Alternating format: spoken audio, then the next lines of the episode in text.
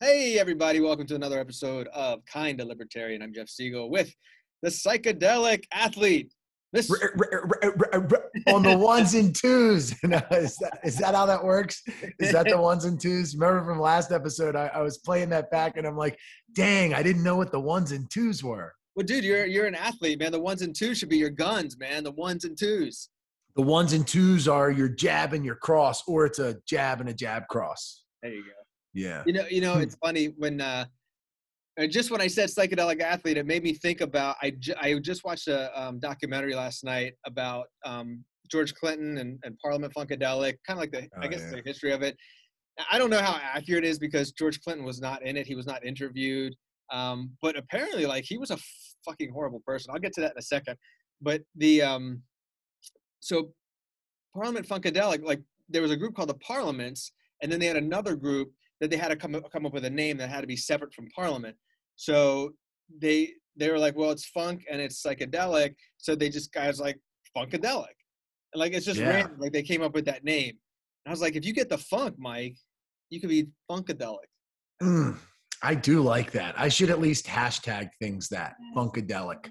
Yeah, I, I'm a fu- they call it a funk wrestling. Have you ever heard of funk wrestling? never heard of that. Yeah, funk wrestling. Well, actually, Ben Askren is a well known, he's probably one of the most funky Ben Askren. He gets the name based off of his style of wrestling.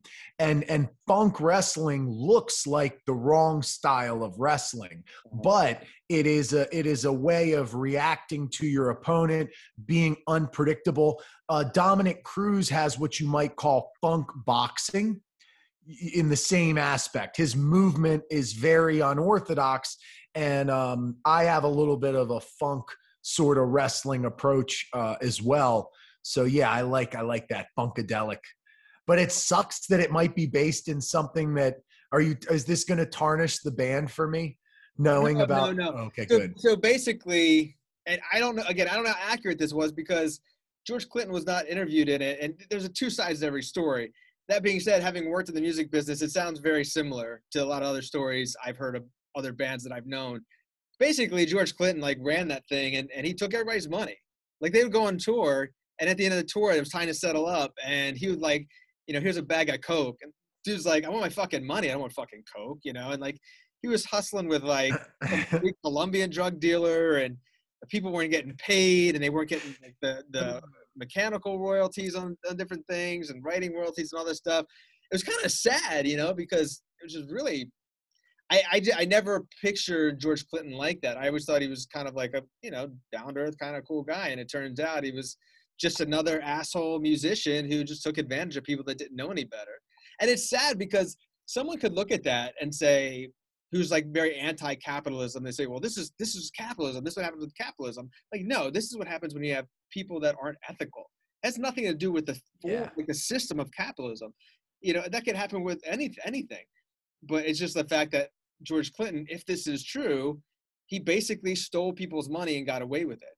That stealing is not capitalism it's, it's really no. the antithesis of capitalism because capitalism is a supply and demand give and take you know you you're uh, you're compensated for something. You know, you know, there's an exchange of goods, a, a voluntary exchange of goods for services, uh, goods and services for for compensation. So anyway, I thought it was interesting. I was thinking about Yeah. the funkadelic thing, and, and unfortunately, um, it, it bummed me out a little bit. Not to the point that I'm gonna stop listening to to Parliament, Yeah. but you know, it was um, it was pretty cool to like see some of the people that were there, and you know, like the the band members throughout the years were like the top guys. I mean, these guys were no joke. So the fact that George Clinton was able to like steal from guys like Dennis Chambers, who's arguably one of the greatest drummers ever, you know, it's I don't know. It was You know, dude, I'll say this.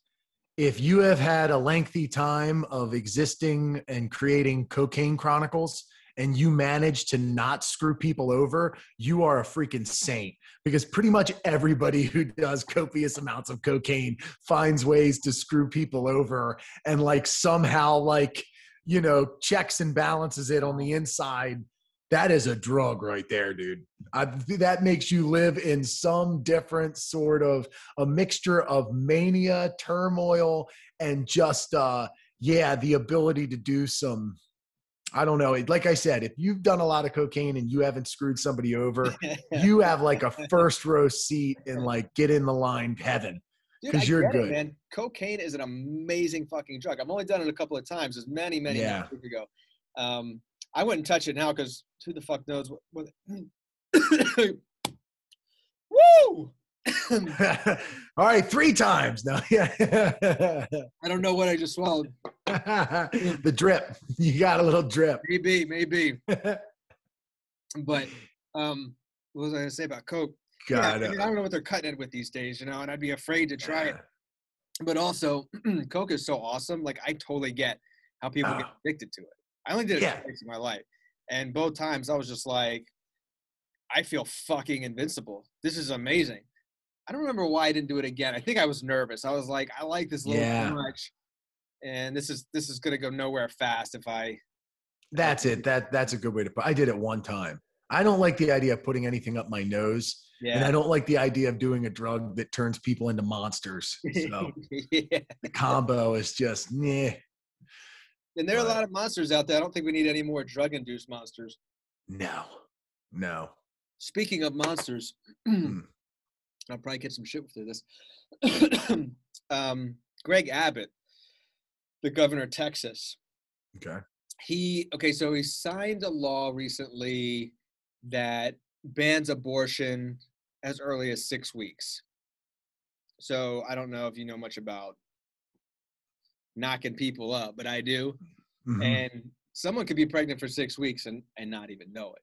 Right. Um, quite a few people are pregnant at six weeks and have no idea unless they're trying to get pregnant.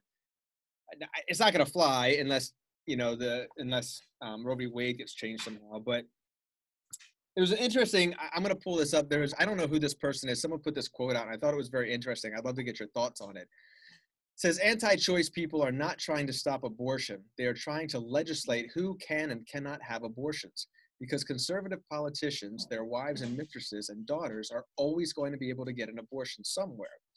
All criminalizing abortion will do is keep people trapped in poverty for generations. That's the goal. And if it wasn't the goal, they would spend their time and money on comprehensive sex education, free birth control, and free contraception. Contraception. What do you think about mm. that? Well, God, you know what? Take this will be fine talk for 10 seconds. I'm going to run and put my dog in the back room. He's just whining over here and he's driving me nuts. He's pissed off oh. about Texas. And I know he's all feeling it. Come on. too much, too much whining. Let's go back to your room. While Mike is gone, I, I just, I don't, like I said, I don't know who, who said this. I, I found it on Twitter. Um, feel free to, to let me know if you know who said it. I, I, I don't know if I believe, I think there's a very valid point in what this person said. Um, I don't know what the intention is, and we bring this up a lot on this on this podcast. What is intention? I can't say what the intention is of people who want to ban abortion, um, whether it really is religion or it's just catering to people um, who think abortion is wrong. That's how they get votes. So I just caught the tail end of what you were saying. My my first thought on somebody, not necessarily the the the exact quote and the specifics, but just the idea of banning something like that, I think it definitely seems like a political sort of issue where you have a lot of people who are what anti-abortion. I don't know what percentage, but but what percentage of people would you guess um, I don't know about if in this state, if you want to isolate it, but what what percentage of people? There's a there's still a large number of people who are what anti-abortion. Right. Right. It's probably so, rather large. I think there are more people that um, what do you call uh, pro-choice? Yeah. um, but I suspect in certain states, it's you know, a place like Texas, I suspect it's probably 50-50. So that is going to be a problem because on either side of every coin, there's usually a candidate, or, you know, especially when it's that big of a thing. I definitely, my big thing is the timetable. It, it seems very odd because what was you say, six weeks? Yeah. I mean, that really only gives you two weeks from the normal indicator. But a lot of people, like if you're just thinking it of the, the warning signs, right? Mm-hmm. Well, what's the big one? I missed my period Right. right? Which could be four weeks, essentially, Right. right? But then, at least to my knowledge from girls I dated, sometimes a girl might shift or Yeah. barely get one. I mean, sometimes they skip a period depending on the person, right? Like sometimes they'll just have a month where it just nothing happens. Right. Um, for whatever reason, maybe they're not eating enough, maybe for, for who knows. So, I mean, six weeks is just such an unrealistic. Th- what is it now? What what's the at- what what do you know? I, I would say pro. I don't know. I, I I'm sure. I mean, there's got to be a cutoff. I'm sure, but I think Yeah. it's mostly just for, you know, I think it's dangerous at some point. Um, I don't think they care about the six week thing. I think for them, it's just about dismantling Roe v. Wade, and this is another Mhm. attempt. Now, prior to the Supreme Court being heavily weighted in conservatives, was less of an issue now all this stuff is going to go to the Supreme Court. So I think Mississippi has something similar, and I think that's going to the Supreme Court if I'm if I'm correct. And I'm just going to um, say Michael Rapaport has a uh, a podcast, and he always says we don't we don't do uh, fact checks. So anybody listening, Yeah, no. you know, if I if I'm not looking it up, I'm just guessing. So don't you know leave a message like do your research. You know, like, No. maybe I will, maybe I won't. I don't know. This ain't your show if that's you. right right. I'm just talking you know. But i really do believe that it, it it's not um it's not about the time. It's more about how can how can they dismantle roe v. Wade. I think the interesting thing about that quote though that really hits home with me is when this person says because conservative politicians and i don't think it's just conservative politicians it's any politician. I don't think that's fair to i mean granted conservatives are the ones that typically say we're anti-abortion but there are plenty of Democrats and liberals that would fall into this category too, saying that their wives and mistresses and daughters are always going to be able to get an abortion somewhere. There's so much fucking truth to that, man. So much fucking truth to that. And it's who are the people that are most at risk of not being able to get abortions? Poor people. It is, yeah.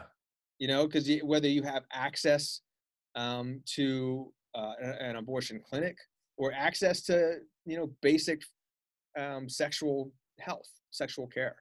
You know, going going to Planned Parenthood. You know, some places there's not a whole lot of them. Some places there are. The deeper south you go, the less opportunities you have to get contraception, to to to get checked out, to for young girls to learn about contraception and how they get pregnant. I mean, it's sad to say, but there are a lot of people in this country, kids that's they'll watch a lot of porn on the internet but have no idea that they're gonna they could get knocked up. Oh, well, I heard if you have sex the first time, you won't get pregnant. Oh, really? Yeah, I, that I, cool. forget, but growing up, I did hear a lot. You do hear a lot of Yeah. stupid things about that, and people aren't sure. And I've just always been the, the curious, Google it sort of type. I mean, Google what was around for me when I was, uh, I guess, Ask Jeeves or whatever. All that was starting when I was in, in school and, and curious. But before that, especially, and a lot of people don't Google things. I Yeah. just assume everybody Googles everything they're unsure about. dude, if you're 16 and you're like with someone and it's getting hot and heavy and you're about to get late, are you gonna be like, hold on, let me check something, pull out your phone and like look it up? Fuck no. Yeah. You know, Yeah, no. lucky if they're gonna take the time to put a condom on. Right. Exactly. Um, I think it's it's unfortunate. I know that it's a, it is a very tough issue for a lot of people. Um, you know, does life begin at conception and, and and all that, and you know, it's um. But it, what's really sad is that the people that are the people that get thrown under the bus, you know, are, they're never they're never the people with access. They're never they're never the people that have the ability to gain access. You know, how many of these politicians have mistresses and girlfriends and daughters and wives? If they get knocked up, they're good. They'll find a way. That's that's not a problem. You know, but if you're like some 15 year old girl in Baltimore who just got knocked up by your stepbrother, fuck you gonna do, man? You don't know what the fuck's going on. And what if somebody says, "Oh, you can't get an abortion because you know it's eight weeks"? Really? Yeah. I uh I just don't understand what I don't understand drawing a line in the sand that that isn't like obvious. Like to me, it's obvious to say that it doesn't make sense to wait till the last minute to get an abortion, right? Like it doesn't wait, it doesn't make sense to get an abortion seven months in. Okay. For, for me, I get that there are some sort of rules, but I mean, to be completely honest, I don't even know if I think that should be a law. I just think that it should be thoroughly frowned upon and you should have a stern talking to her. No, I mean, we should look at other options or I'm not sure. I say that in partial jest but to be honest, I just don't know where you can draw a line in the sand. And it's silly. Uh, honestly, it's silly to to make a statement of something like six weeks. You might as well say that there's no excuse and you shouldn't do abortion at all at that point. Mm-hmm. Like to me, that sounds like the stance to be had if you're going to think you can't do it at six weeks because of the particulars. Like that's just not a feasible timetable at all. So it does seem like a it seems like a slow I think the overarching thing would be completely anti-abortion, I guess. It's definitely a step in that direction. I st- I still maintain that you know, while the the baby or the fetus is attached to the mother, then the mother still has dis- the decision over what happens to what's inside her because it is attached to her. It do, yeah. it does not live without her. Nothing happens without her. So whatever she chooses to do with her body, you know, so be it. I mean, I'm not saying I'm a fan of abortion. I'm not. Um, I think I can't even imagine having to make that decision. Um, but as long as that thing is attached to a woman, like a like a parasite, which is really what we are, you know, mm-hmm then then it's her decision. And th- this whole ah, six weeks is fucking bullshit, man. They're, they're, pulling this shit all the time. They've been pulling this shit for years. Uh, you know, this you know mostly conservatives, and um, I'm fucking sick of it, dude. I'm fucking sick of it, and and I think it's very dangerous. And you know, if we get to, because I used to think that, you know, some things could never happen. I have a friend who's a lawyer, and I asked her, I'm like, "Do you think they'll ever overturn Roe v. Wade?" And she's like, "No," because she gave me some reason. It was like there's a there's a name for it, but anyway, she was very confident that um, it could never be overturned. But I but she couldn't answer the question. You know, can individual states erode parts of it to make it very difficult? Um, which is basically, as far as I'm con- concerned, the same thing as banning it outright. If you have one abortion clinic in a state, I think Mississippi has like two or something, and you know, typically, I'm guessing most women that need abortions are not even women yet; they're young girls.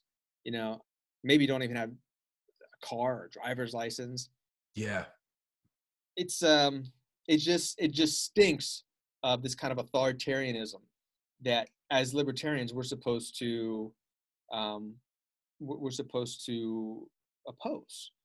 And it, it in something that that you've you've talked about some on here before and something that's always worth considering is what what crime does it now create so we're creating some sort of crime now because now you're going to create a black market for something like this, other means of something like this. Um, and and what what happens as a result of being the state that has those rules? So then what happens? Do people try to get in at other states where maybe they could find a way to finagle it and then is that person a criminal in their own state and mm-hmm. you're creating you're creating a lot of crime um, just based on this law. So, like, what's the point of the law? To ban them from being able to do it? Well, what if they do it? What's the punishment? What's the punishment for trying to kill your your, your baby? Then trying to abort your own baby? Well, and what happens to them? How long do you go to jail for? How long? Mm-hmm. And and you're doing and and it's really odd when you see such distinct things happen at a state level at this point in our lives. Um, I mean, I guess it's not that much different than, than country to country, but it's definitely odd to me when there's states that that try to have this sort of thing because yeah, what what would be the answer? I mean, what, what would they do? They they probably could really somebody could really do some time for something like this. It could really right. it could become a very serious thing and they're doing something that, you know, only so many miles away you're able to do legally. Creates well, bizarre term bizarre turn of events. Say you have a 15 year old girl who wants to get an abortion, goes out of state to get it. An adult drives her over state lines so she can get an abortion. that adult will probably go to jail for driving a minor over state lines to get an abortion. There's all kinds of tricks to it, man. They're always hustling. Yeah. These guys are always hustling. You know, it's funny. There was a um, I was listening to this Sarah Silverman podcast, and she was talking about there's some state that I don't know if it went through or they're trying to get it through. If you have an abortion, you have to pay a two thousand dollar fee, um, which covers the funeral of the fetus of the fetus. God, the And, uh, funeral business is so. When you hear how much it costs to do certain things just to like have Right. a normal death, Well, Sarah Silverman says she's like, well, I'm going to get into the tiny baby coffin business then. that is that is a brilliant joke. Yeah, absolutely. Can you imagine though a ah. 15 year old girl just going through probably one of the most like horrible things that ever happened to her in her life, and they're like, "Yo, you need to pony up 2G to cover the baby's funeral." Yeah. What the fuck is wrong with people, man? I this is the other thing too is that like we already know there are people out there trying to find ways to essentially abort their own feet like there, there's at least a pocket or a percentage of people who are googling like hey can i take like sort of morning after pill Right. but you probably can find other avenues like not just punching yourself in the stomach but i mean there are ways to try to give yourself a miscarriage try to um so i guess that sort of of route. And and god the potential damage of all that when somebody could have gone and gotten professional help and solved all of the the damage and risk and trauma that they're putting on themselves and this baby that may or may not survive i guess attempts to kill it um it's just a it's just an oddly it's an odd step back. I would hope that obviously i would hope that this wouldn't happen because my ultimate stance is is that of yours. Like i guess i understand that people draw a line but at the same time i, kind of see it as people aren't getting abortions because they want to get abortions and because they they like abortion. They're getting it for other reasons and i would think we should be able to understand that as much as it sucks i get i i'm i'm one of the few people who's very very liberal when it comes to this stance but i also completely understand where pro-lifers are coming from i definitely have a soft spot for somebody who is that emotionally connected to the idea of life and Mhm. somebody who like sheds tears over the idea of somebody getting an abortion Right. They have their heart in a good place but they're just not seeing the bigger picture i would say Well, I think those people are different than the politicians. I don't Exactly. think a single politician that gives a fuck. no they don't care. Especially if it's a poor black girl, they'd be like, "Go ahead, Mhm. abort that shit." You know, they don't fucking care, Yeah. but they can't say that. they don't care about a lot that, that's the whole problem that's the whole problem with a lot of this and i think that's the problem with the the main the main party politics is that it becomes so much more about politics and so much less about what they think and feel and or doing what feels right like like we're able to politic almost every decision so Right. it's not about being genuine to character Well, you know, the crazy thing is, a lot of times the conservatives who are very anti-abortion, they're the first ones to come out and be like, "You can't teach teach kids about sex in school," or you know, we don't want to spend tax dollars on condoms and sex education. I'm like, dude, if you don't want unwanted babies, you better fucking give those condoms out. You better start teaching these kids at a very young age what's going on and do it honestly, not the way they, they want to do it and bringing God into the picture and bringing in like guilt and all that shit. And, t- and tell my favorite is like you got to teach abstinence. Listen, I think it's a good it's it's it's good to talk about abstinence. Listen, that is the best way to avoid getting pregnant. But you, uh, an asshole of epic proportions, if you believe teenagers give a fuck about abstinence. There are a few. They'll they'll mind the rules. But dude, I don't know if you remember when when I was 13, I mean, dude, I'd fuck a hole in a tree. yeah I did not give a fuck. I was a dirty, gross animal, like just a horny monkey all the time. and most Oh, boys dude. are. And you know, it's just like if someone would have told me, like, you know, abstinence is you know the best thing for you, I'm going in one ear and out the other. I mean, it's just now. I never got laid in high school because no one would fuck me in high school. So Yeah. that was my the advantage I had of not getting laid getting, getting girls interested in me was I couldn't get anyone pregnant, and I was terrified of getting diseases. You have to understand when I was in high school, that was like the height of the AIDS epidemic. So that's what people were like. They didn't know if you could get AIDS from kissing somebody. You know, right. and then but at the same time they're like, well, I remember I was in tenth grade and they're like, only gay people can get AIDS. Like that's how old I am. And I was like, oh, that seems weird. Like that doesn't make sense to me. So what if a gay person has sex with a straight person and I fucked that straight person? Couldn't I get AIDS? Like it didn't make sense to me. It didn't add up. Um, but then I was like syphilis, gonorrhea, herpes. You know, I'm just like, listen, I, I always had rubbers on hand. Never got to use them, but I always had them on hand. You know, because I was terrified of getting a disease. But again, it's just like this. I, I'm so fucking tired of like the the moral police. We got to teach these kids that you know sex at that age is very dangerous and it's not something they should do. I agree. I don't think anybody at 15 years old should be having sex. Doesn't mean it's not going to happen. It happens every day. It'll happen until the end of the world. You know, people Right. fuck, and at that age, like that's when things are moving. Like that's when the the hormones are on fire. You know, that's when you walk down the street, you get a boner for no reason. Like what? Where, Yeah. where did that come from? You know, I wasn't even thinking about anything. You know, I'm not a girl, but I've heard stories. My, you know, friends of mine, they're women. They're like, yeah, like when I was a girl, like I would imagine, like what was I talking to? A friend of mine said, I, I joked and I said that uh, when I was in high school, I used to imagine all these girls in the class, like what they would look like naked, you know, with their clothes off. And she was like, oh, I used to do the same thing with boys. She's like, I would just imagine what what their dicks look like, Yeah. you know. And so again, you, you got 15 year old kids. That's all they're fucking thinking about. And then some fucking old dude or woman's gonna come in like, you should probably not have sex. It's the best thing for you. Yeah. Fuck you. Never gonna happen.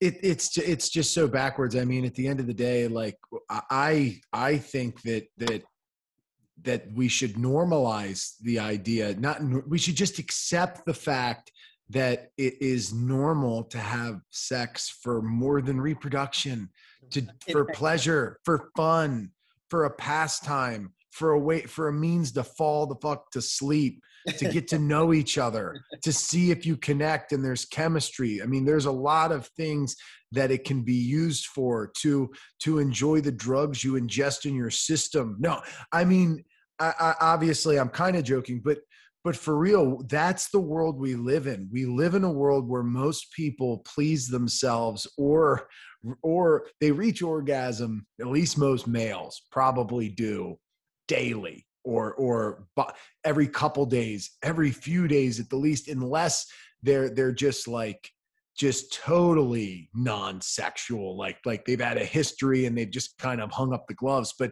but that's probably the ideal life i wouldn't think it would be the ideal human life to not to not nut at least every uh, every 2 to 3 days i would say Right. the ideal what would be ideal yeah every may- maybe maybe skip a day here and there just so you're not like habitual and then if you get to the side where it's like above two times a day and you're like an adult you're like eh, maybe you got maybe, maybe we need to back off a little bit what's a healthy balance about daily just under daily person. You know, Yeah. it depends on the person. Some people just have a very high sex drive. Yeah, which is totally fun. I mean, I, I totally get it. I, I think it's actually very, very good for me to be so active and to play the sports. Like I can recall times in fight camp, you know, when I'm when I'm getting beat up and throwing strikes and all that every day, like it definitely curbs my sex drive a little bit, especially when I'm cutting weight and all that. And it's nice to kind of feel like a less sexual being for a little bit of time. Um, you know, and it's I am that person where I just burn up so much of my fuel that I don't have that like just and I do, but I don't, you know, like some days I, I don't I don't have to spend a lot of energy for it. Um or care that much about it as I would have before, but it's normal. And when you're young, it's so normal. It's like it's your everything. What is cooler than the idea of having sex than when you're like you would do anything for it. I mm-hmm. i never did drugs until i was older okay? Mm-hmm. Until i was 27 right? But i remember there were girls where i would tell myself dude i would drink. I would smoke pot. I would do drugs if it meant I could I could spend time with that chick. Right. And we could have fun. I remember I had I had friends or I had girls that I had crushes on or whatever, and I I used to think that that I would break edge for a girl. Yeah. I used to tell that to people too. Like, are you straight edge? And I'm like, ah, I don't know, kind of. I'm not really sure. And then, and then I used to say I'd probably break edge for a girl. Yeah. And that was it. Dude, the first time I took acid was because of a girl. Yeah. Well, I was I just started well, kind of I guess dating. Um Bet you loved it. it was like, well, yeah, that was the thing. I was like so into her, right? Yeah. It was like, if you ever done acid, and I was like, no, and I was scared, man. Like, I was like, I don't want to do this. I don't want to freak out. But it was like, she was, I thought she was really hot, and like, I didn't want her to think that I wasn't cool. So I'm like, yeah, fucking do acid with you. And it was cool. I enjoyed it. Um, but yeah, girls will make you do crazy shit. And same with, and, and that's the thing, you know, like boys can be very influential in a, in a young girl's life, you know? So, right it's very easy for a boy to come along and and and, and convince a young girl to have sex um, and when neither one of them are properly prepared. And then the next thing you know she's pregnant and not always but like dudes can split. I mean that's the reality of it. We can leave anytime um, right. and a girl can't. And again it's like oftentimes not always but oftentimes the people who make these laws are men and and, and is the law creating solutions or is it creating problems? Period. Yeah, it's know? not. It's it- well, again, it's conservatives love to be. You know, we need less government unless it involves shit that they don't like. You know. So here's an example. So te- so this also happened in Texas. Um, I think it was last week or maybe yesterday. I gotta find this thing because I pulled it up so I could read it to you. So you know, there's this critical race theory thing that I think is kind of fucked up. Um, and they're using it as an excuse to decide what teachers can talk about when it comes to racism in the classroom. And um, so the there's this Texas is going to pa- pass this law that essentially will ban teachers from talking about racism. Um, I think in a way that doesn't vibe with whatever curriculum that these guys come up with. Mhm. So I, I- I didn't fully understand it. So I read a, an analysis of it, and I'm going to read you. There's two paragraphs that that really bothered me. It said that the measure would ban lessons that cause students to feel discomfort, guilt, anguish, or any other form of psychological distress on account of the individual's race or sex. So if you talk about race, I don't care what color you are, you're going to feel uncomfortable. If you're talking about uh, slavery, I suspect if you're black, you're going to feel uncomfortable. You know, if you're talking about the Holocaust, if you're Jewish, you're going to feel uncomfortable. If you're talking about the Civil War and back to slavery, I mean, if you're white, you might feel that kind of white guilt. Yeah, I feel uncomfortable about it right now. Are we supposed to be talking about this? I do, I do. But you're right. You know, you, you're right. I, and and that I think is one of the biggest problems we have with race in this country is no one ever wants to fucking talk honestly about it. And, and you know, if you don't talk about it, it's not going to get better. So you know, in Germany, very early age, kids learn about the Holocaust. They learn about World War II. They learn about what happened. They don't try to sugarcoat it. They don't hide it. And by doing that, that's kind of they believe will help ensure that it doesn't happen again hmm no one no one's you know leaving these classes going on i feel so guilty that i'm german you know i feel so guilty that that i because it's taught to them in a matter of fact way this happened. You weren't around yet but this was happened in your country. Think about that because things flare up you know and things can happen again. And i think it's good for people to be honest about what happened. That way there's a better chance of it not happening again. Um, the other thing that this thing said it says teachers would not be allowed to assign students for a grade or extra credit to lobby for legislation, engage in political activism, or advocate for social change. That in itself is education for life. If you want to be a, um, a good member of society, a, a- you know, a, um, a responsible member of society, and you want to change things, and the teacher and they're telling you no you can't do that i mean you can still do it but from what i understand the teachers cannot say hey this is an assignment you know find a cause and tell me how you would solve it or or um, if how would how would what do you think about this law like how, what are your thoughts on it like have a debate for example i remember in college not this wouldn't apply to college but i remember in college in in um, I had a debate class that was you'd always bring up politics and you would have you would debate them. and It was a great exercise in critical thinking. You know, it taught mm-hmm. you how to become a persuasive uh, uh, speaker because you had to do research. You had to come up with your persuasive message, or as you're doing that, you could feel uh, you could find out. Oh, wait a minute! I didn't I didn't know this. Maybe I don't want to take this side anymore. It's a really important exercise and again it's it's basically saying the teachers can't can't do that i, I think that it's a huge disservice to the students um, i always say so i always say this so people people always talk about how free texas is like rogan talks about this it's like oh it's so free here and we don't have to wear masks and you know there's less regulations here and everything and i'm like that's cool and all like i'm with you on most of that um, but they're trying to control women's bodies. Uh, they're trying to control the narrative about race, you know, in schools. Um, yeah, and they still won't fucking legalize weed. Mm. How free is that? That's not a free society. No, not at all. There's like pockets and like Rogan's funny because I think like a lot of them like Austin, Texas, and they're just like, we, yeah, yeah I, I, love Austin. I, I, two years in a row they had the. I, when I was involved in slam poetry, I went to the National Poetry Slam two years in a row mm-hmm. in Austin. I, for some reason, they held it at the same place two years in a row.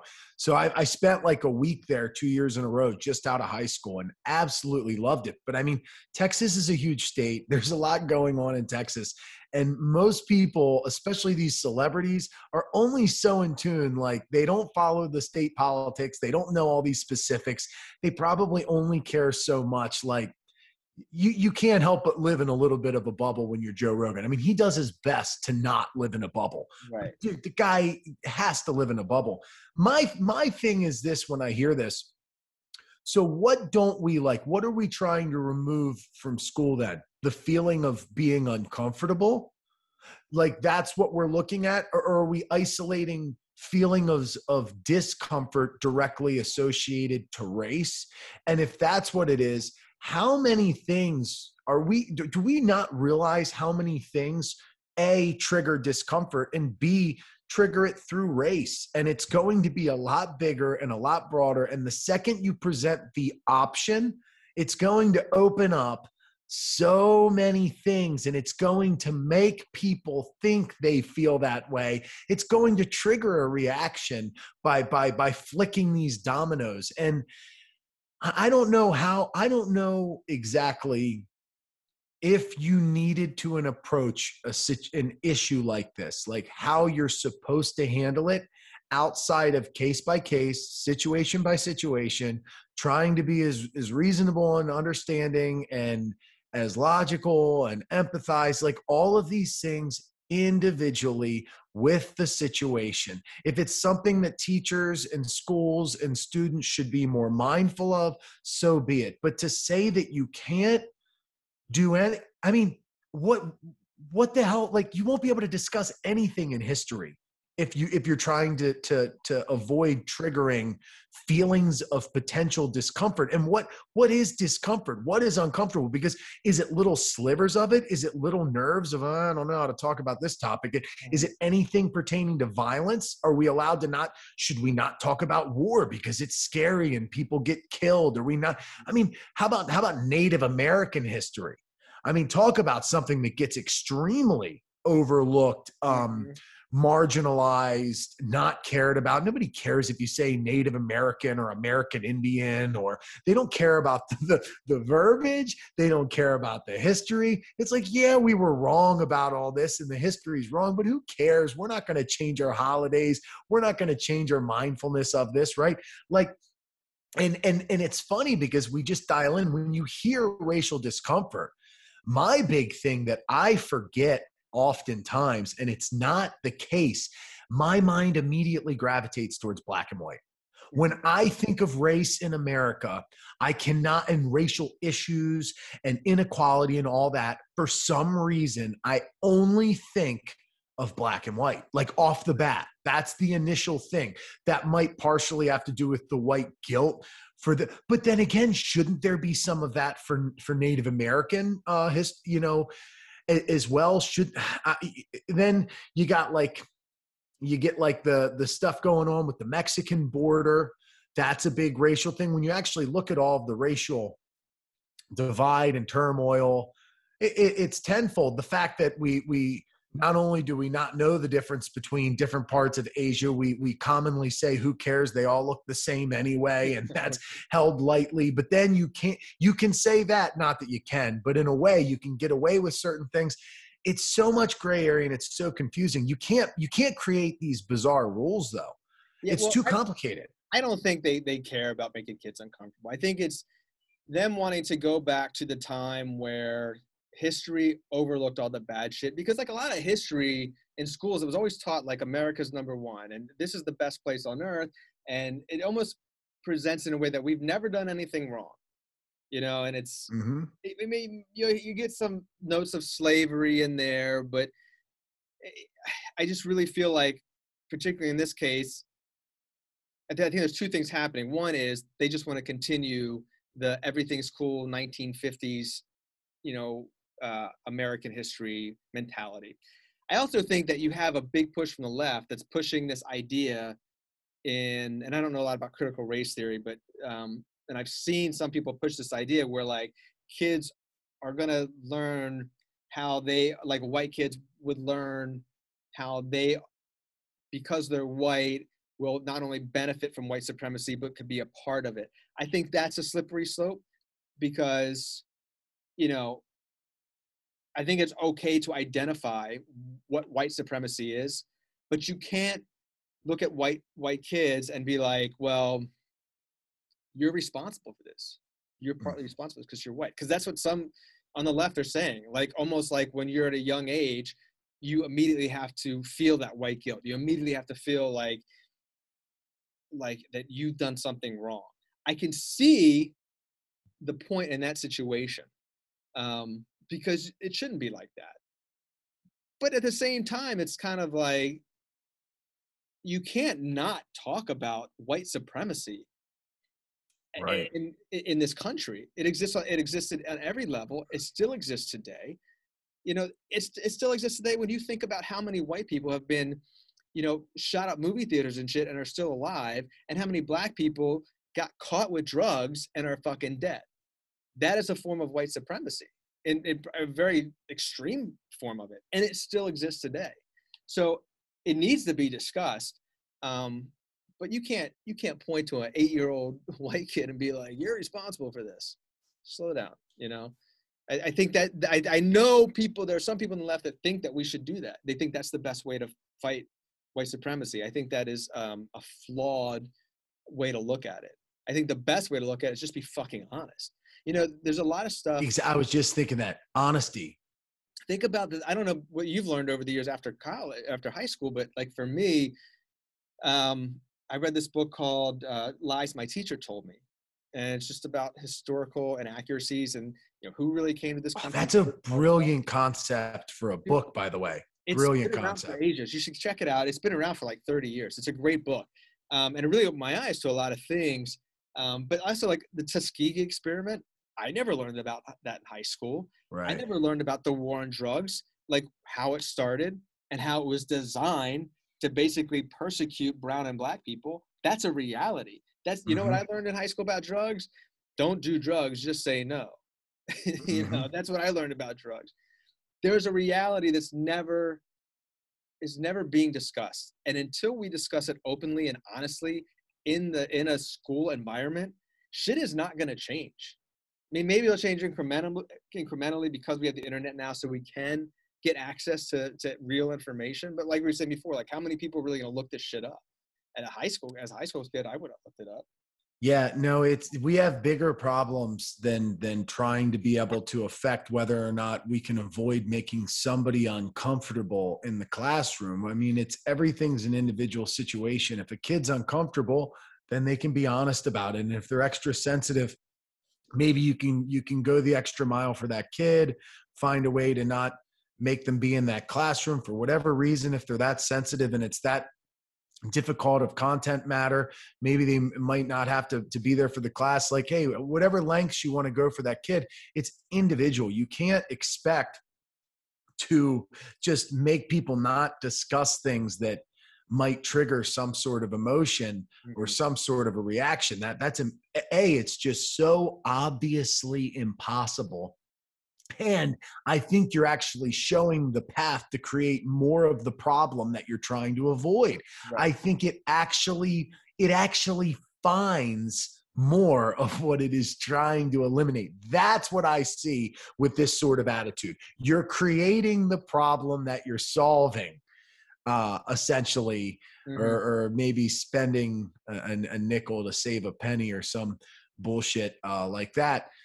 And and yeah honesty honesty should be the ultimate goal period period. So much of of the problems is is a lack of honesty. What what is the biggest problem with with kids and getting pregnancy sometimes it was what you're talking about lack of knowledge mm-hmm. lack lack of honest information. Um like i like i said you know we should normalize things that are normal.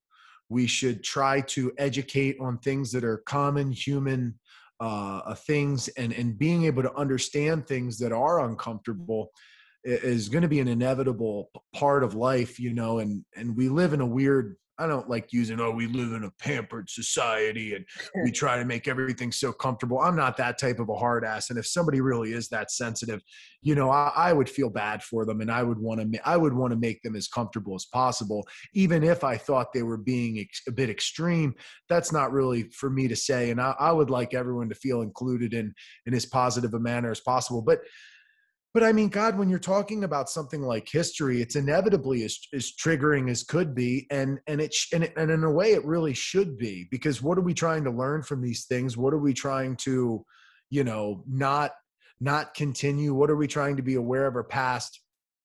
And uh, r- racial stuff, man, that is that is a hard one to tackle. Well, listen, I mean, uh. history is only going to be as accurate as the people teaching it decide they want it to be. Right. So we can talk about honesty.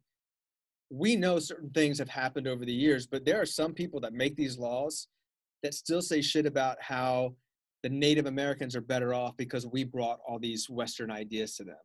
Mm-hmm. Rick Santorum was saying shit like that. You know, Marjorie Taylor Greene was it yesterday? Did that? She was the third or fourth Republican to say this in the last few months. Wearing a mask is just like the Holocaust. Really? Really? Mm. You know, trivializing the Holocaust is not a really good way to teach the history no. of what happened, really happened there. We that, really trivialize that a lot. I know, right? And that's like the new that's like the new black for the GOP. It's like like when the Palestinian Israeli conflict was happening last week, all these conservatives were like, we have to protect the Israelis. This is anti Semitism. But one of their own does some fucking serious anti Semitism, not a fucking word. They don't give mm-hmm. a shit mm-hmm. about the Jews. No one gives a fuck about the Jews. No one's ever cared about the fucking Jews.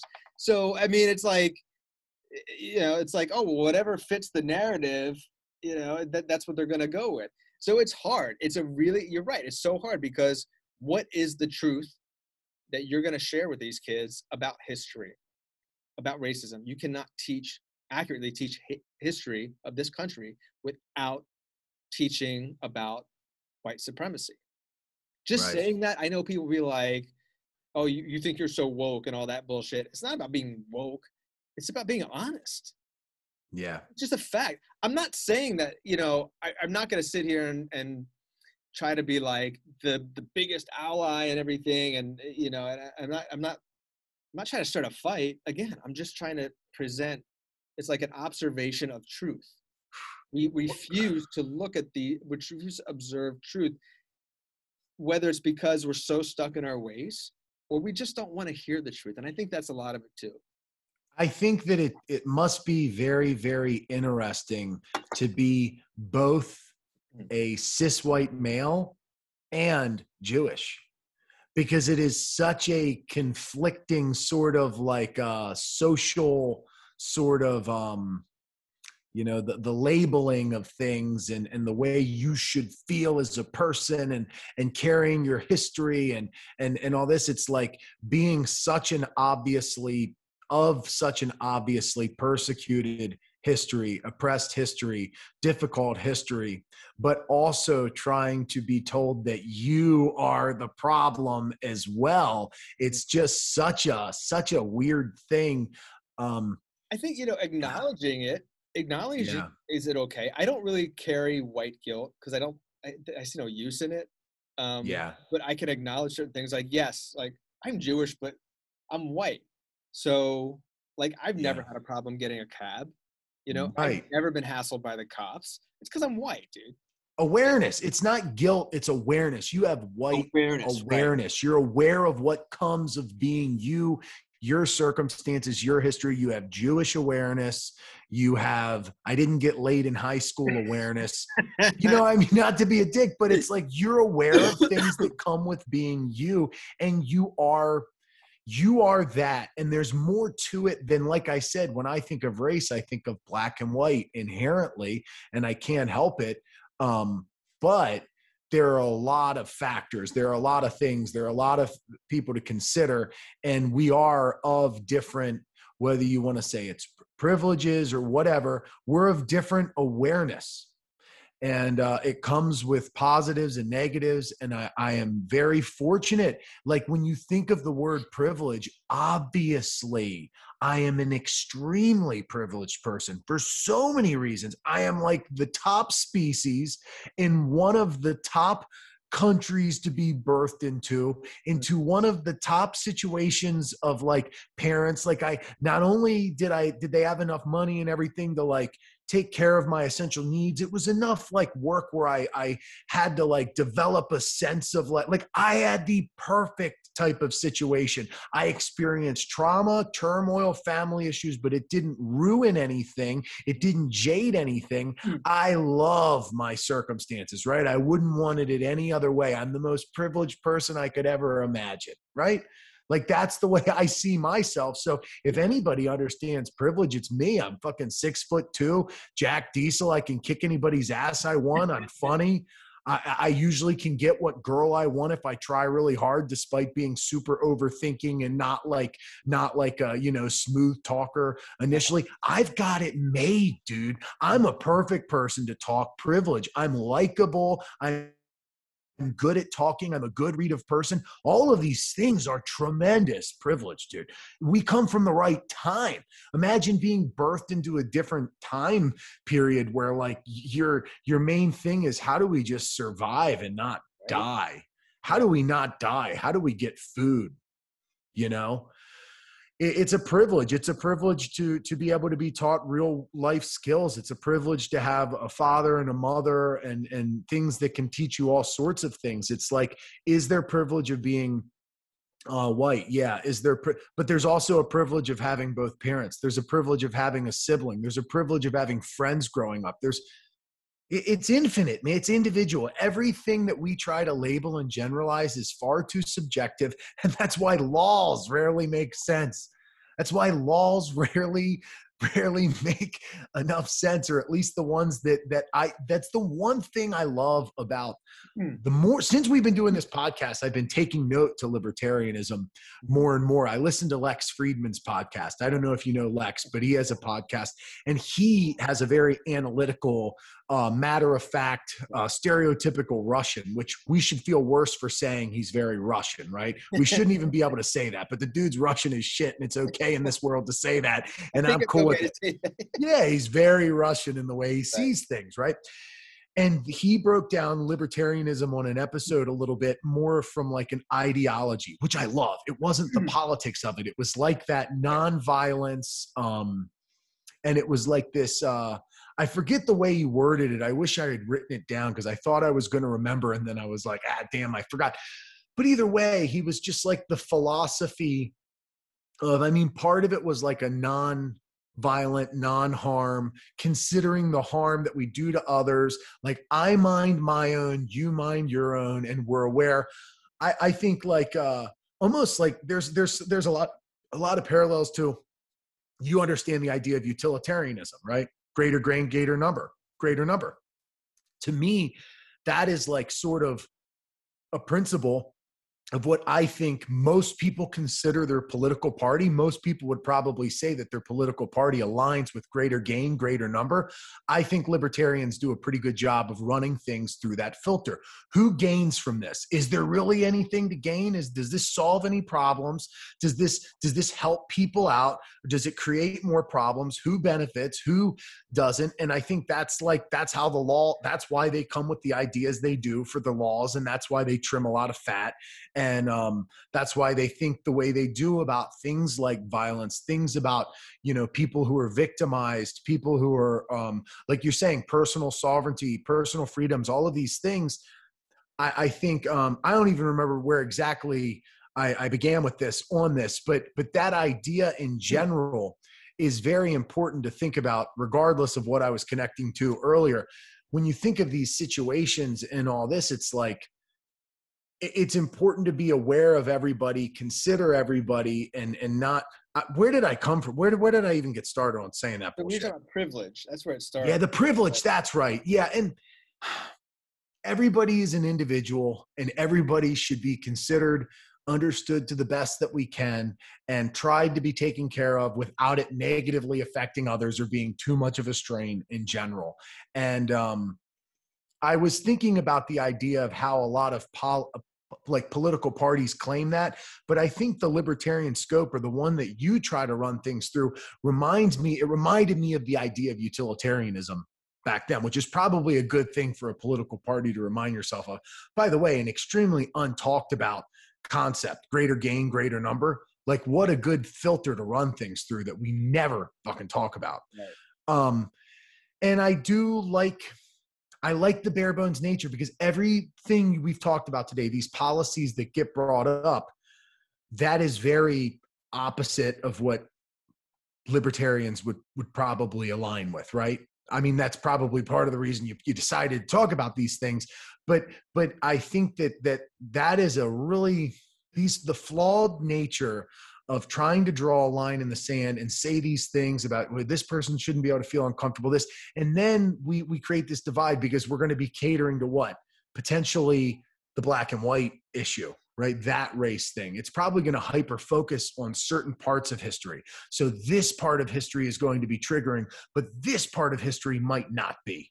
We might we might mar now we might marginalize murder but we're not going but but then if somebody was potentially a slave owner who was a president we're going to make sure everybody knows x y and z about this person mm-hmm. these people should feel bad about their history and who they are and i mean god we're just creating this madness when i think it should just be left alone and be honest about everything and understanding and taken on a smaller scale individual level yeah. And that's a rant and it went in a million different directions, no, but it's a podcast. But I, I, know what you're saying. And it, it, it, all, it is all relevant to what we're talking about. Yeah. I know it's hard to teach history. I mean, you have a, a very small amount of time to discuss a lot of things. Even if you, if you discuss history from grade one to grade 12, I mean, that's, and you do it what, 40 minutes a day or three days a week? I don't even know how they do it now, but it's not a lot of time to and and it's such a if you're talking not just U.S. history but world history, right? History of the world, and and so let's you know I'm not going to do the math real quick, but you know 12 years of school. How many? How many? It's not even a full year. It's like what you have eight school runs for eight months, I guess. Yeah, three days a week, tops. 40 minutes a day. You're going to talk about history. I mean, how can you you got you you can't do everything, so you have to figure out um, I guess the most important things. Um, and electives are good too, because maybe there's something that you would like to learn. Maybe if you're a kid, I think would be, I would think electives would be, a, a history elective would be a lot more interesting too if it was, um, again, like honest. So uh, there was a, so I, I remember seeing this on some history show one time about the founding fathers and the guys that, that did the, uh, I think it was the night that Paul Revere ran. You know the story of Paul Revere, and he went and and, and warned Yeah. everyone the British are coming. Like this history, and uh, again, don't quote me on this. I'm not I'm not fact checking it, but if I remember correctly, it was something about the dude was a drunk. Like all these dudes were fucking drunk as shit. Like a lot of the guys that were the original, you know, Revolutionary War soldiers were basically like dudes that were just fucking drunk all the time, and they're like, we don't want to deal with the fucking king anymore. Fuck this motherfucker. There's, I wish I could, I, I- wish I could find the episode. It was I think it might have been under Drunk History that show Drunk History. Oh yeah, You know, that's a great idea for a show, by the way. it is a Drunk great. history. Oh, How interesting did it make history? You know? yeah. So that Ugh. kind of shit. Explain it like that. Sarah Vowell is a is a an author that wrote. She writes history books, and they're kind of they're somewhat comical, but they're like honest. So it's almost Yeah. like she's saying some uncomfortable shit, but she does it in kind of a comical way. So um, it makes it very interesting. And she did this book. Um, it's called Curious Fishes about how Hawaii was discovered by the West and and how you know went from you know never seeing white people to the white people showed up and and basically killed off like 90% of the population with uh, disease and you know made them wear clothes in the tropic and like all this crazy shit but it's a really interesting story it's an accurate account of a more accurate account of of hawaii than i learned because the only thing i learned about hawaii in, in high school was when it became a, a state. That's pretty much it.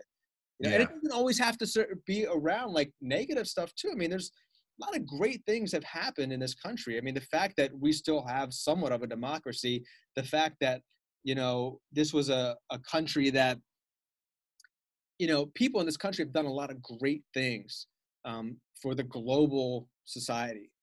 Um, and those things shouldn't be erased either but you can't just have the good and not the bad you got to show both of it you know but yeah. how cool would that be i mean i would have definitely taken a, a history elective if it was something interesting you know the history of the drug war you could do a whole fucking semester on that Oh, oh, 100%. I think that's uh you learn a lot about history and and what comes of things and and a time by really Hmm. focusing in. You know, it's hard when you just oh, here's a little bit of this, here's a little bit of that.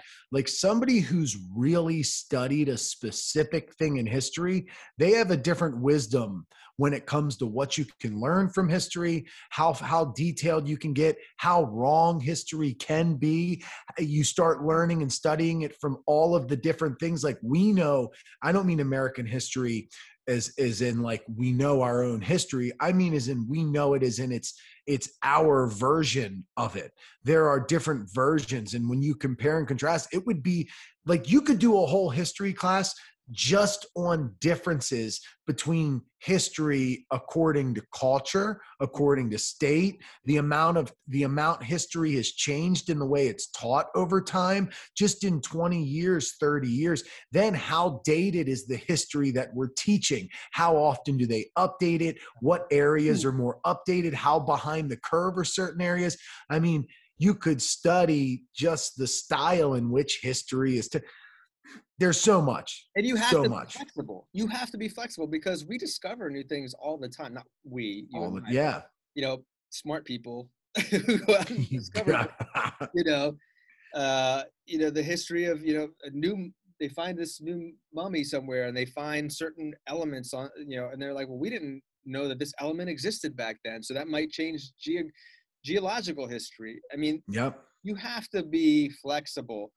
You can't, and again, I'm going back to when I was in high school, it was a very long time ago, reading history books that were written in this in the 70s that were were not completely out of date, but very much out of date by the time I got to them.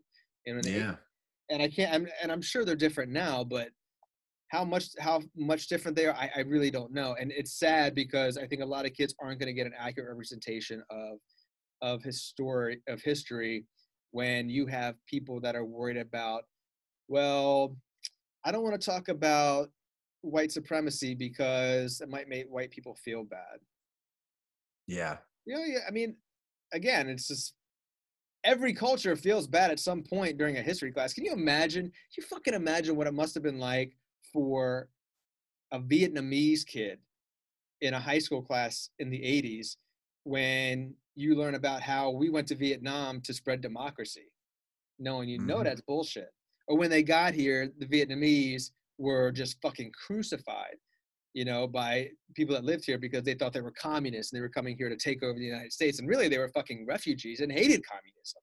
And they came here for safety, you know. Or I remember being in middle school and there was a an Iranian kid on my bus. The only thing I knew about Iran at the time was the Shah, the um, Ayatollah Khomeini, and there was a there was a, a, song, a hit song called "Bomb Iran." It was like a takeoff of uh, Barbara uh, Barbara Ann. oh God. That's all I knew. So the first time I meet this Iranian kid, my instinct as a fucking I don't know 11 or 12 year old is like he's the enemy. What's an mm-hmm. Iranian kid doing? Meanwhile, like I come to find out, his dad escaped with his family from Iran um, because I think he was like a, a, um, a, a educator of some sort, like an academic, and was teaching things that the government didn't want taught, and they were gonna put him in jail. And like literally, they had a fucking escape, and they came to this country to seek refuge. That's a real a story. That's that's real history. That's real historical accuracy. You know, now, in middle school, I didn't learn about that. I mean, it's different. Again, it's different now because time has cha- times have changed. I think people are right. a little more open minded about discussing these realities. But I don't know, man. I haven't. I have, I should. I should really try to find a high school yearbook and, and see, you know, what they're talking about. And moreover, I want to see a, a high school yearbook from or year a high school textbook book, um, you know, in Maryland versus one in Mississippi. That's exactly it. Yeah. Ones it's cra- it's it's probably pretty crazy. I would love to know the discrepancies country to country, like the way things are taught. Um, you know, completely. I would love to know what others. I've googled this a lot. I've always liked reading what other countries think of America and American politics, and you know, like for instance, when Trump was in office, my big thing was I would want to know what do Germans think of Trump? What do these people, not that it's, but it's going to be a little bit more clear and a little bit less divided. I think when you look at how other countries view it, as opposed to it being so polarized within your own country. The same way, like, most people probably see the Baltimore Ravens somewhat similarly outside of our area. But if you talk sports in a local area, the local newscasters, the local sportscasters have such intense polarizing views that that I always want to know, well, what do the ESPN analysts think? I don't want to know what the local guy thinks. Yeah. I, I, always like that sort of thing. So you br- you bring up some things that make me wonder a lot about history and and view and just how how we're forced into a vision when it comes to this kind of stuff and honesty is is rarely the priority um the academia hides a lot of stuff from sometimes it costs too much money like i don't know how much you get into or it's just like it's like the old guard, so to speak, still exists and doesn't want to tarnish what their knowledge is, doesn't want to update what their knowledge is. So there's like a lot of politics that go into changing big parts of history. Egyptology is a huge one. Like, I don't know how much you're into Graham Hancock and Randall Carlson yeah. and all those Rogan people. But I mean, like, it's insane to hear them talk about.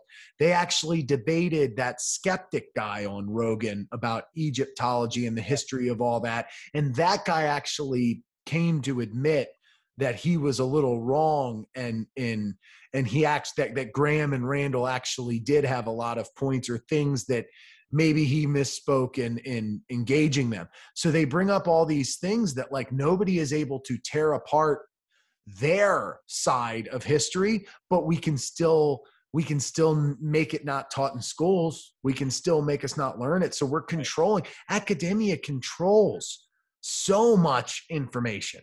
Academia does and academia is also very opposed to change as you just yeah. with, with the stuff that graham hancock was doing you yeah. Know, like I understand that you want, um, you know, employ the scientific method. You know, you want, you need proof. You need verifiable proof. You need studies. You need, uh, you know, uh, um, what do you call it?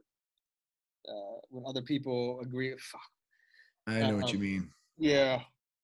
Um, peer-reviewed studies. You know, yeah. that stuff is all necessary. But to completely dismiss it because it's not what you spent the last 30 years learning is it is a, an exercise of, of in laziness. Yeah you, know, you get stuck in your ways and you're not willing to consider another point. I understand the initial idea to kind of blow something off if it's completely completely um, you know new to your world. But if there's like even a, a, a, a shred of, of, of curiosity i would think that you would want to know have i been wrong for 30 years? Wouldn't it be a good idea to, to figure this out. Because if, if i'm not wrong then i just reconfirm something i believe you know? Right. i don't know academia generally speaking tends to be very scared of of change which is unfortunate.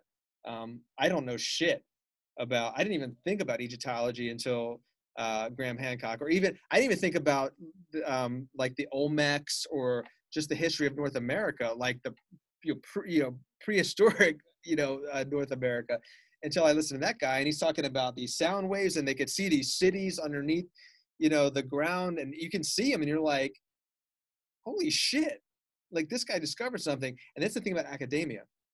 Academia is very much like if you didn't go through this procedure go through go to college go go to um, you know get your master's your, your doctorate if you didn't follow these steps you're not relevant I and know. that's unfortunate because there are a lot of very smart people in this world that never went to high school or college they just read and they learn and they're curious and uh, i think you know that's unfortunate those people are so quickly dismissed um, and Yeah. with that graham hancock i mean i never like i said i never heard about the guy until maybe five six years ago and again from rogan and i started watching his youtube clips and i was like this is pretty Yeah. convincing stuff there's a lot to uh academia gravely overlooks the art of of wisdom and practice and um not that everything you study can be learned through practice but you get a lot of people who it's like uh as a matter of fact they were talking about it today at the gym. There were you know p- the police officers were talking about discussing police work with people who the only thing they have is a criminal criminal justice degree. And what those people think they know is so much larger than what they know. I have i have a friend who's like super into uh philosophy.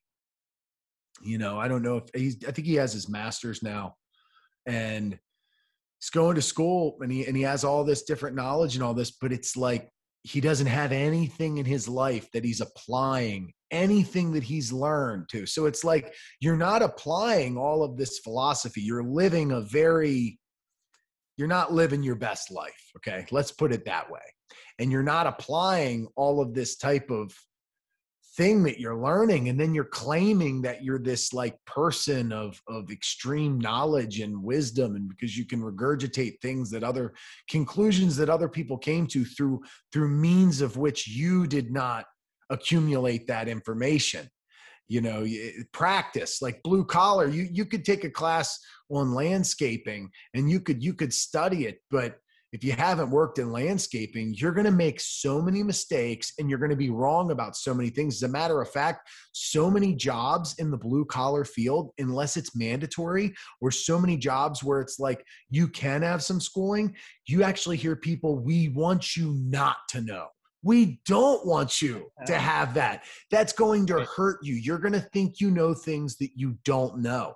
I, I, I'm, I'm, I, I think that I, at this point in my life professionally, as a strength and conditioning coach, as somebody that is is full time dedicated myself to being an athlete, I've I've I've been involved in different between strength sports, uh, martial arts, regular sports, coaching teams, uh, uh, people who are older, kids, all these things, and and and a general success in getting them to have obvious tracked progress without risking grave injuries or having any really problems, knock on wood, uh, of that sort along the way, I'm a pretty good candidate to discuss things in that wheelhouse. Right. But but I would tell you that almost everything I learned in order to get my certification uh, was was was probably counterproductive towards the information and wisdom that I have acclimated through uh, training and and the principles in which I base practice off of. They're not taught in academia.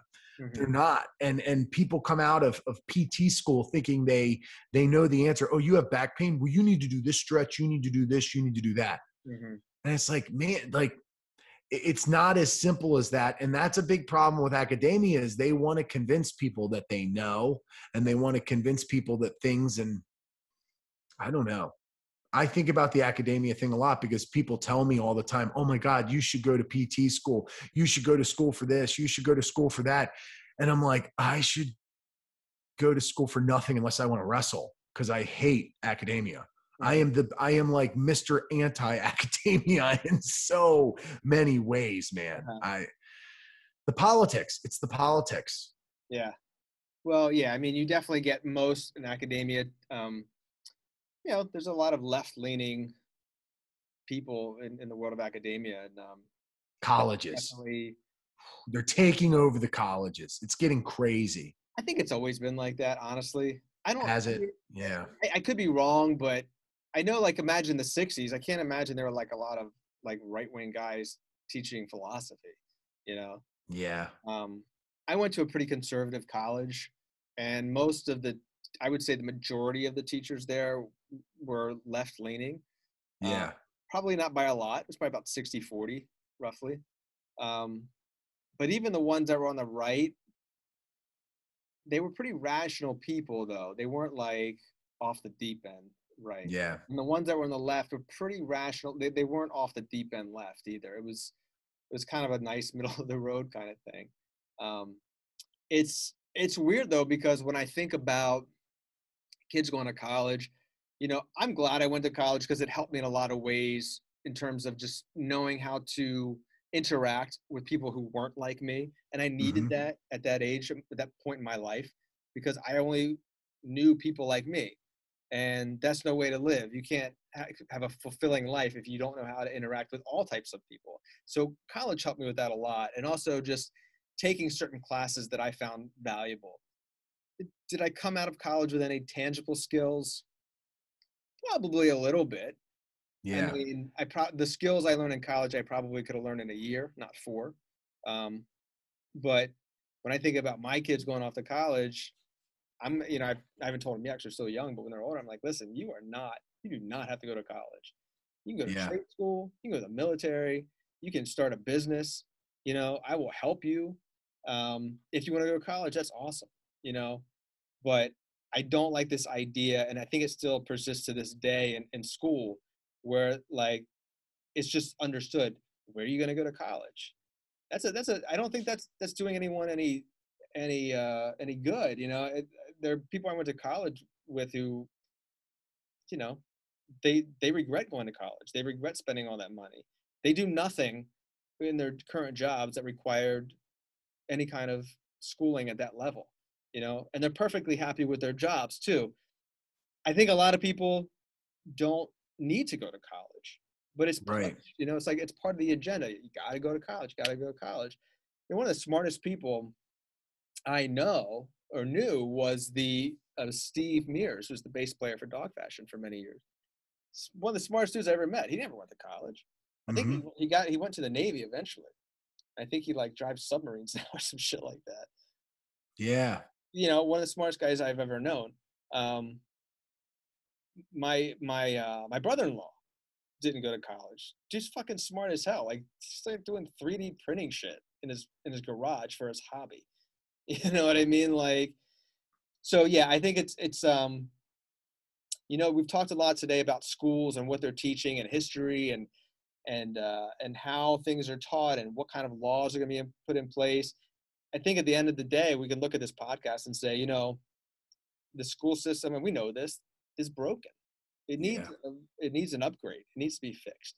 I don't know how to fix it because there's so many levels, but I know that creating laws to tell teachers they can't talk about things is not the way to do it.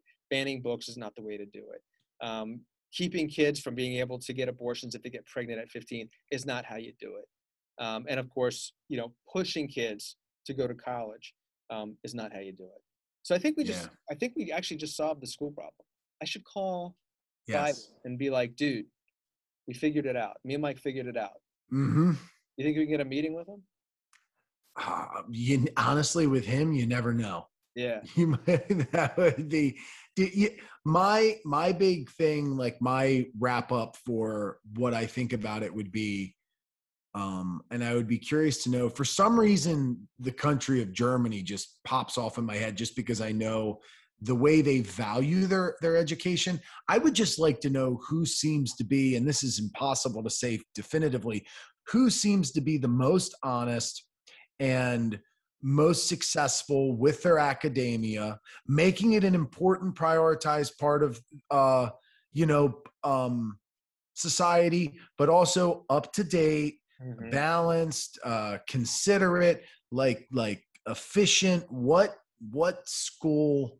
What what system of schooling seems to be the best? That so would be I don't know the answer to that question, but as you were saying that, I was thinking which system is heavily weighted in being dishonest. In which countries? China, North Korea, Korea, Iran. Yeah. Um, probably a lot of Middle Eastern countries. And yeah. US. And the U.S. is definitely in that list. Has to be. Has to be. I would say Canada is probably a, a, fairly neutral, I would imagine. I don't know though. I know they're pretty liberal in general, but I would imagine they have a little bit more of a um, honest scope. I would well, think. I don't know, but I think it's it's also hard because if you think about Western European countries, okay, so if you think about Germany or Sweden or Finland, um, Switzerland, France. Um, these are all places where there's not well maybe not France, but especially if you go to like the Nordic countries, it's it's primarily white. There's not yeah. a lot of diversity there, so it's easier. I think you're going to have less issues when you have uh, a, a, a, uh, a, population of people that all look the same. You know, there yeah. are. I love living in a country where there's a lot of diversity. I appreciate that, but with that does come you know issues you know, yeah. whether it's how these people got here the different types of people the different cultures and races how they get along um, and making sure they're not getting uncomfortable dude i remember working at um, at this hotel in baltimore i was a bellman and there was the um, world cup was happening in dc so this was like 94 i think and there were a bunch of dudes there from Sweden that were staying at the at the building, and they were all soccer players. And they asked me, "Oh, do you play soccer?" I said, "No." I said, "I've never played soccer." I said, "Like, what do you play sports?" I said, "Well, I play basketball, like just down the street from my house. You know, there's a bunch of people that just always go to the courts. And this this when I lived in um in like uh, South Charles Village in mm-hmm. Baltimore. So um anyway, so I I was like uh he's like, oh yeah, I like basketball. And he says to me, he's like, so do you play with all the niggers? And I was like, oh God. And I, I, I was like, okay, okay, hold on. He's not from here. He doesn't understand. But the fact that he went right to that, that is wow. a, that is evidence of that is evidence of systematic racism. The fact that yeah. this guy's uh, uh, thought process was he's playing basketball so he must be playing with black people and he referred to them in that manner was he do you think he was trying do you think that's the way he says it or do you think part of him was playing to the audience and would assume that that's the way you would say it i don't know but he laughed when he said it so he def I mean he's definitely he, there was definitely at least part of him that that felt that way he himself. He, yeah, it wasn't just yeah. an assumption. He definitely it wasn't a when in Rome. Less he had less respect for black people than he did for white people. Absolutely. I said this definitely wasn't a case like, well, since I'm in America, I better start calling them this. you know, no, it wasn't one of those. Now, God you know that catches me off guard when other people from other country are sometimes really racist and i'm like oh my god i'm so naive to how racist some yeah. areas of the world are. I know and you know it was like i was like so should i tell this guy that that's not a really good thing to say out loud in baltimore or should i just let him get his ass beat? Yeah. you know? But then i was like you know what? Maybe maybe he just doesn't know any better so I kind of schooled him real quick. I'm like, dude, that's not cool. That's not appropriate. It's highly offensive. Um, yeah. If you want to come down and play basketball with us, this is when we play. Come on over. Um, we'd love to have you. You know, I was very yeah. calm about it. I didn't. I didn't try to like shame him. because that would have gotten us nowhere. Exactly. Um, but at the same time, inside I was like, "Fuck you, you racist piece of shit," you know. Yeah. Um, but yeah, I mean, I don't know what he what he thought when I said that to him. He's like, "Oh, okay, okay," and then that was it. I never saw the guy again. Um, but who knows? He probably walked off, and it's probably like, "Ah, that fucking kike motherfucker standing up." yeah. Oh God. Because he did look, you know, he had like the white, the blonde hair, and the blue eyes, and you know, he was very Aryan looking, you know, like Oh yeah. so. Who knows? But yeah. Well, listen, that was a great. It's always a great podcast. Always a great man. one. Always Fun a great conversations. podcast. We got to talk about schools and history and racism and Yeah. abortion. What's more fun than talking about abortion? Yeah. We covered all of these topics, and I'm not overly embarrassed by anything I said. So oh, you- that's a success. That that'll happen eventually. Yeah, I'm sure. well, thanks again for another great episode. awesome. Thanks for listening. Until next time, be well, be free. We're out. Peace.